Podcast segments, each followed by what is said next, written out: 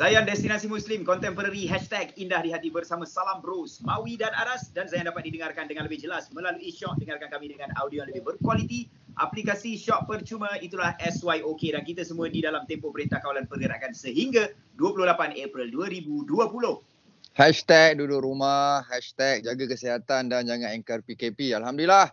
Ya yeah, Ah, man. Pagi ini uh, Kita akan uh, Bercerita Tentang fidyah Fidyah apa benda? Fidyah. Kita selalu sebut fidyah, fidyah, bayar fidyah. Tapi kita tak pernah tahu fidyah ni apa kan eh. Aku memang tak tahu, tahu zakat eh. Dan sebab itu, sebab Alright. itu pagi ni kita bersama dengan uh, pengurus perundingan zakat Lembaga Zakat Selangor iaitu Yes. Ustaz Hamizul. Assalamualaikum Ya. Ustaz. Waalaikumsalam warahmatullahi wabarakatuh. Ah, ini orang yang paling tepat Ah. untuk kita tanya pasal fidyah ni Nash. Ah itulah tu. Betul lah tu. Ah. Ustaz Ustaz sihat Ustaz? Ah, Alhamdulillah sihat Mawi, sihat Anas. Sihat. Ah, ah. Okey Ustaz, kita kan Ustaz kan biasa kita dengar macam kalau kita tak puasa, kalau kita tak boleh ganti kita kena bayar fidyah ni Ustaz. Ah, Sebenarnya ah. fidyah ni apa Ustaz? Okey, bagus soalan Mawi tu ya. Bagus. Fidyah ni dia benda hak wajib Mawi. Okey. Okey, Aha. baik. Oleh Allah dalam Al-Quran dalam surah Al-Baqarah lepas Allah cerita kewajipan berpuasa surah uh, ayat 183, 184, 185 tu di hujung tu ada Allah Taala sebut tentang kewajipan fidyah bagi orang yang yang Meninggal puasa? terkurang. Ah, yang Okey, tak okey. boleh puasa ataupun kerana dia sakit kerana dia musafir. Alright. Dalam Hmm. ayat faman kana minkum maridan aw ala safarin fa'iddatun min ayamin ukhra wa 'ala alladziina yutiqunahu fidyatun ta'amu miskin. Hmm. Ha, jadi yang kita faham kat sini fidyah ni dia kalau orang tu dia musafir ataupun dia sakit. Okey. Jadi mereka ni ada rukhsah boleh buka puasa. tetapi- hmm. Puasa dia secepat yang mungkin lepas habis daripada Ramadan tu sebelum masuk Ramadan akan datang. Kalau dia tak Hmm. segera hingga masuk Ramadan akan datang, maka Mhm. orang yang asal yang tadi hanya sekadar menggantikan puasa, qada lah ya, maka Okey. dia dah kena ganti campur fidyah sebab dia melengah-lengahkan mengganti puasanya. Dan Oh. wa 'alal ladzina yuqiqu wa 'alal ladzina wa 'alal ladzina yuqiquna fidyatun ta'amu miskin. Dan bagi orang-orang yang memang tidak mampu berpuasa. Orang yang tak Okey. mampu puasa ni kategori orang yang sakit, sakit yang Okey. terlampau, yang terlalu uzur, yang tak boleh puasa.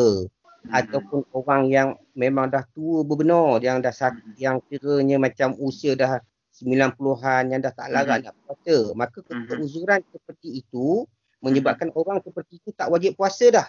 Tapi Faham, dia faham. kena ganti pada setiap hari yang dia tak puasa tu dengan membayar fidyah. Ha, Jadi oh. orang yang wajib bayar fidyah. Termasuk Okey. juga perempuan yang mengandung atau menyusukan anak yang tidak berpuasa kerana bimbangkan uh, dirinya sendiri maka ketika itu pada tahun katalah tahun 2020 ni dia tidak berpuasa. Aha. Nanti habis saja dia bersalin ataupun lepas dia menyusukan anak, dia wajib segera mengqadakan puasanya pada tahun ini juga.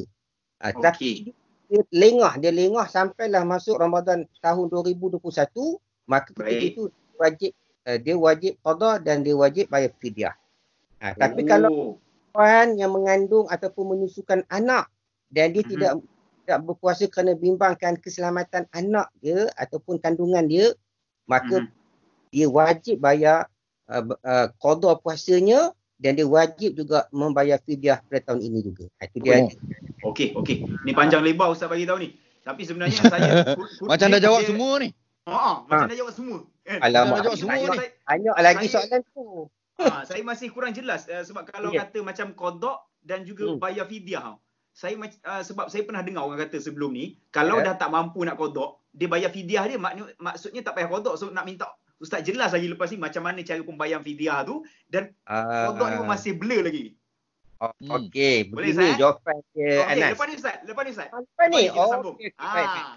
Alright, stay dengan kami di Zayan Destinasi Muslim. Contemporary. Hashtag Indah di Hati. Zayan Destinasi Muslim Contemporary. Hashtag Indah di Hati. Bersama Salam Bros, Mawi dan Anas Dan Zayan dapat didengarkan dengan lebih jelas Melalui Shock Dengarkan kami dengan audio yang lebih berkualiti Aplikasi Shock percuma. Itulah SYOK Dan kita semua di dalam tempoh Perintah Kawalan Pergerakan Sehingga 28 April 2020 Hashtag duduk rumah, hashtag jaga kesihatan dan jangan engkau PKP. Alhamdulillah pagi ini uh, kita bersama dengan pengurus perundingan zakat Lembaga Zakat Selangor iaitu Ustaz Hamizul.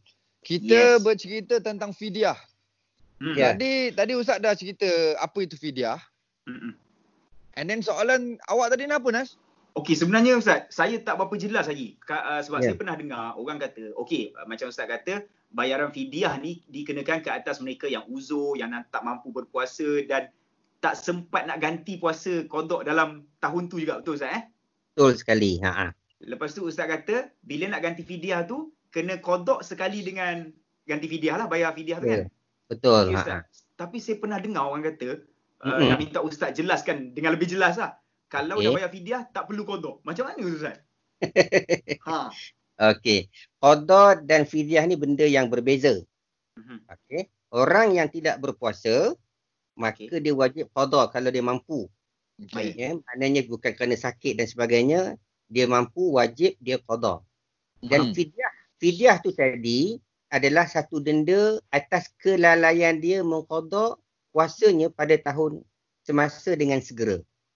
Baik. Ha, maka bila orang tu dia qada pada tahun akan datang, itu memang kewajipan dia mengqada puasa dia. Tapi mm-hmm. fidyah adalah kewajipan yang datang kerana kelalaian dia. Sebab wow. tu dalam dalam mazhab Syafi'i, kaul yang muktamad sebut, orang yang sengaja melalaikan qada dari setahun ke setahun, setahun ke setahun, maka jumlah qada dia tetap. Kalau dia tinggal puasa tiga hari, qada dia tetap tiga hari. Tetapi fidyah dia akan berganda. Baik. Okay. Ah, kali kalau dia tinggalkan masuk tahun 2021, tiga hmm. tiga hari dia kena bayar fidyah. Tiga Baik. hari puasa qada dan tiga satu hari satu cupak. Tapi mana tiga cupak tapi bila masuk tahun 2022 dia tak qada juga. Qada tetap tiga hari. Tetapi gandaan dah jadi enam cupak. Masuk cupak. Hmm, double. Qada tetap tiga hari.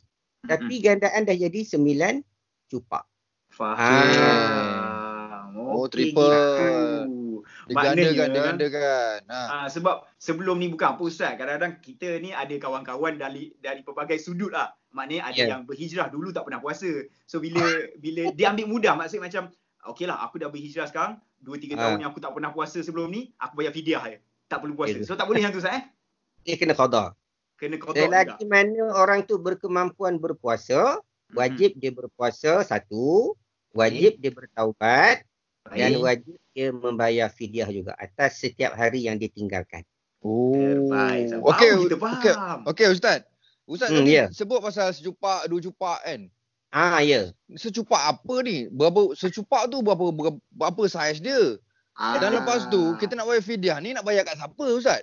Lepas ni Ustaz sambung. Okay, baik. Alright.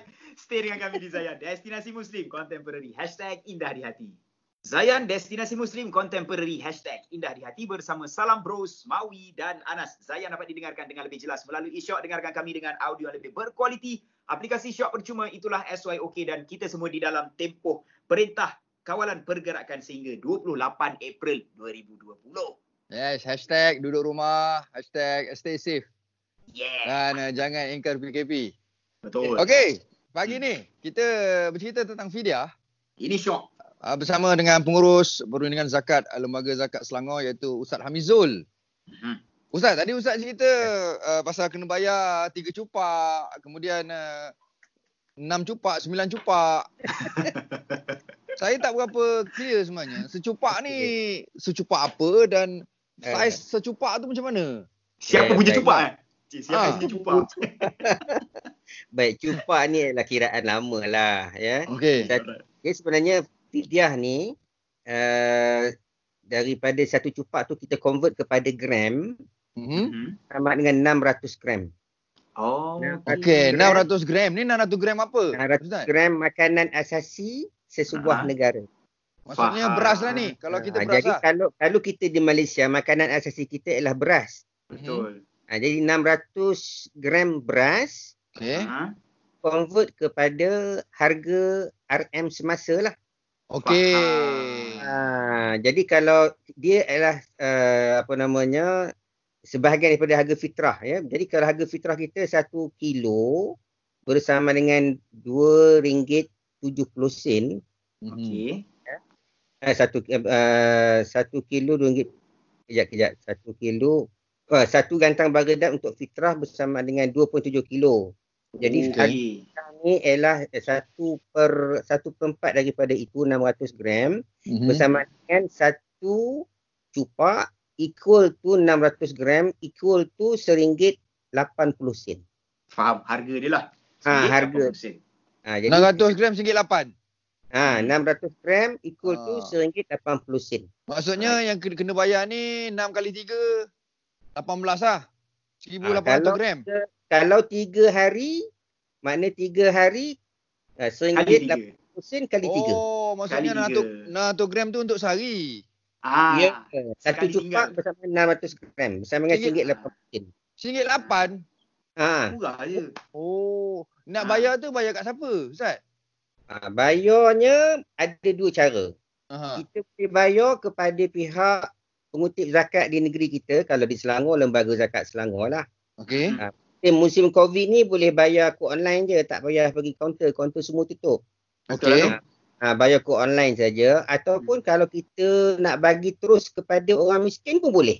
Oh, Okey. boleh bagi terus. Ha. Syarat dia yang terima zak- yang terima fidyah kita tu mesti orang miskin. Kalau Ah. yang terima fidyah kita tu orang kaya, hmm, tak boleh lah, dia tak, tak sah lah. Ha. Okey. Dan Ah. miskin ni pula kita nak kena tahu juga kan syarat-syarat dia kan, Ustaz? Ha, sebab tu senangnya setengah orang dia bagi kepada zakat. pihak zakat je. Betul betul. Ah. Setuju. Sebab kan. zakat memang confirm ramai orang miskin. Ah. Ini kelakar sikit Ustaz. Ini kelakar pasal saya ada kawan, dia kata bila bagi dekat uh, pihak yang miskin ni, dia akan bayar fidyah tu dekat isteri dia pasal isteri dia tak kerja. Lalah dia juga makan beras tu. Tak boleh macam tu kan? Tak boleh. Macam-macam dia orang buat sendiri. Dia tak Ah, boleh. ah, ah, ah. Dia tak boleh bagi kepada tanggungan kita. Ah, Hmm. Alright. Okey, okey, okey, okey. Ah, Hmm, lepas ni ada satu topik lagi kan, Mat? Ah, betul. Okey, Ustaz. Boleh tak? Ya. Yeah. Saya nak tahu Mm-mm. syarat-syarat orang yang miskin tu yang terima fidyah ni apa pula? Boleh ke? Eh, boleh. Boleh. Lepas ni. Alright, stay dengan kami di Zayan Destinasi Muslim Contemporary Hashtag Indah di Hati. Zayan Destinasi Muslim Contemporary Hashtag Indah di Hati bersama Salam Bros, Mawi dan Anas. Zayan dapat didengarkan dengan lebih jelas melalui Shock. Dengarkan kami dengan uh, dengan uh, audio yang lebih berkualiti aplikasi Shock percuma. Itulah SYOK dan kita semua di dalam tempoh Perintah Kawalan Pergerakan sehingga 28 April 2020 insyaAllah. Yes, eh. hashtag uh, duduk rumah, hashtag uh, jaga kesihatan dan jangan engkau PKP. So hari ni, hari ni kita cerita pasal fidyah. Terbaik. Eh, bersama dengan uh, pengurus perundingan zakat Lembaga Zakat Selangor iaitu Ustaz Hamizul. Mhm. Aha. Tadi Ustaz dah cerita sedikit lah tentang fidyah ni. Mana kenapa Banyak. uh, orang kena bayar fidyah. Dan Ustaz, orang yang terima fidyah ni pula Ustaz. Ya. Ustaz kata tadi dia mesti miskin kan? Ya. Tapi Kelayakan. uh, kelayakan miskin ni macam mana tu Ustaz? Ah. Dia yang pertama sekali orang yang miskin ni kalau di Selangor lah ya, kita Ah. ada satu alat untuk mengukur dia ni kaya ke miskin. Wow. Oh, ada alat. Tau. alat, ada alat. Ha. Panjang tak alat Kalau saya kalau kalau saya kalau saya contohlah ada satu hamba Allah datang ke pejabat zakat dia kata dia miskin. Maka kita nak mengesahkan dia miskin, Aha. kita kena guna alat tu. Nama alat tu ialah had al-kifayah. Ah. Hebat. Had hebat. al-kifayah. Okey. Ha, jadi kita, kena masukkan jumlah pendapatan dia dalam alat tu tadi mana formula lah. Ha, Hmm. masuk Okey. jumlah pendapatan dia dalam formula tu dan berapa jumlah tanggungan dia Mm-hmm. uh, nanti kita dapat hasil dia akan uh, kita akan dapat tahu dia ni masuk kategori kaya ataupun miskin ataupun Faham. betul. Ah, jadi Okey. nak tahu orang tu miskin atau kaya kena kena guna had al-kifayah. Ah. Had batas ke, apa ni kecukupan yang paling asasi lah. Oh, Okey. Jadi Betul lah semua tu. jadi kalau kita tengok pada zahir dia miskin belum tentu dia miskin ya. Faham? Ah, kadang kala dia ada kekayaan yang tersembunyi mungkin dalam bank dia banyak duit kita tak tahu. Ah, Hmm. Ada pendapatan yang yang mungkin pencen dia banyak kita tak tahu rumah sewa banyak kita tak tahu. Jadi bila kita kita dan untuk mengesahkan orang tu miskin tak cukup dengan sekadar kita isi borang had al-kifayah je tak cukup. Hmm. Faham. Sebab tu di di, di Selangor ni kita ada Amil Qaryah. Amil. Qaryah dia akan turun ke, ke rumah orang tu untuk buat spot check. Ah. Ah. Okay. Itu itu kata kalau kita nak bayar zakat apa semua ni nak bagi dekat apa nak bayar fidyah apa semua oh, kena yang nak mudah menerusi lembaga zakat. Kesimpulan ni. Dia kau uruskan. Yes. Kesimpulan yes. ni macam itulah. Mm-mm. Kan supaya kita tak was-was apa Ustaz Betul. Kan? Betul. Ha. Cuma saya nak tambah sikit je lagi. Boleh Ustaz? Silakan Ustaz. Sila sila. Ha. Ya, tadi saya sebut bayaran fidyah ni satu hari satu cupak. Hmm. Kalau dia tak bayar segera tahun depan dia kena berganda. Dua, dua kali ha. Kali, tiga kali, empat kali. Berganda ni khilaf ya. Maknanya ada ulama kata kena berganda, ada ulama kata tak berganda. So di Selangor, okay. fatwa hmm. di Selangor sebut orang yang kena bayar fidyah ni dia boleh pilih antara nak berganda atau tidak berganda. Ha, oh, itu oh, boleh. Tu. Oh, ah. kita sendiri boleh pilih. Ya, kalau orang tu okay. mampu baik-baiknya dia ambil berganda lah. Tapi kalau dia tak yeah. mampu tak berganda tak apa. Jadi okay. kalau dia tinggal hmm. kalau dia tinggal puasa 10 tahun sudah pun 5 hari hmm Ha, dia cukup bayar lima hari, lima cupak saja. Ha, maknanya ringgit 80 sen kali dengan uh, lima hari saja walaupun dah 10 tahun yang sudah. Tapi Faham. kalau di negeri lain, contohnya Faham. di wilayah, wilayah dia berbeza. Wilayah dia kena berganda.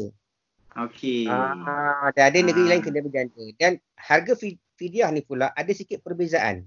Kebanyakan hmm. negeri uh, RM1.75 sen. Uh, di Selangor kita kena ke RM1.80 sen tu sebab kita ambil RM5 sen tu sebagai upah untuk menguruskan fidyah.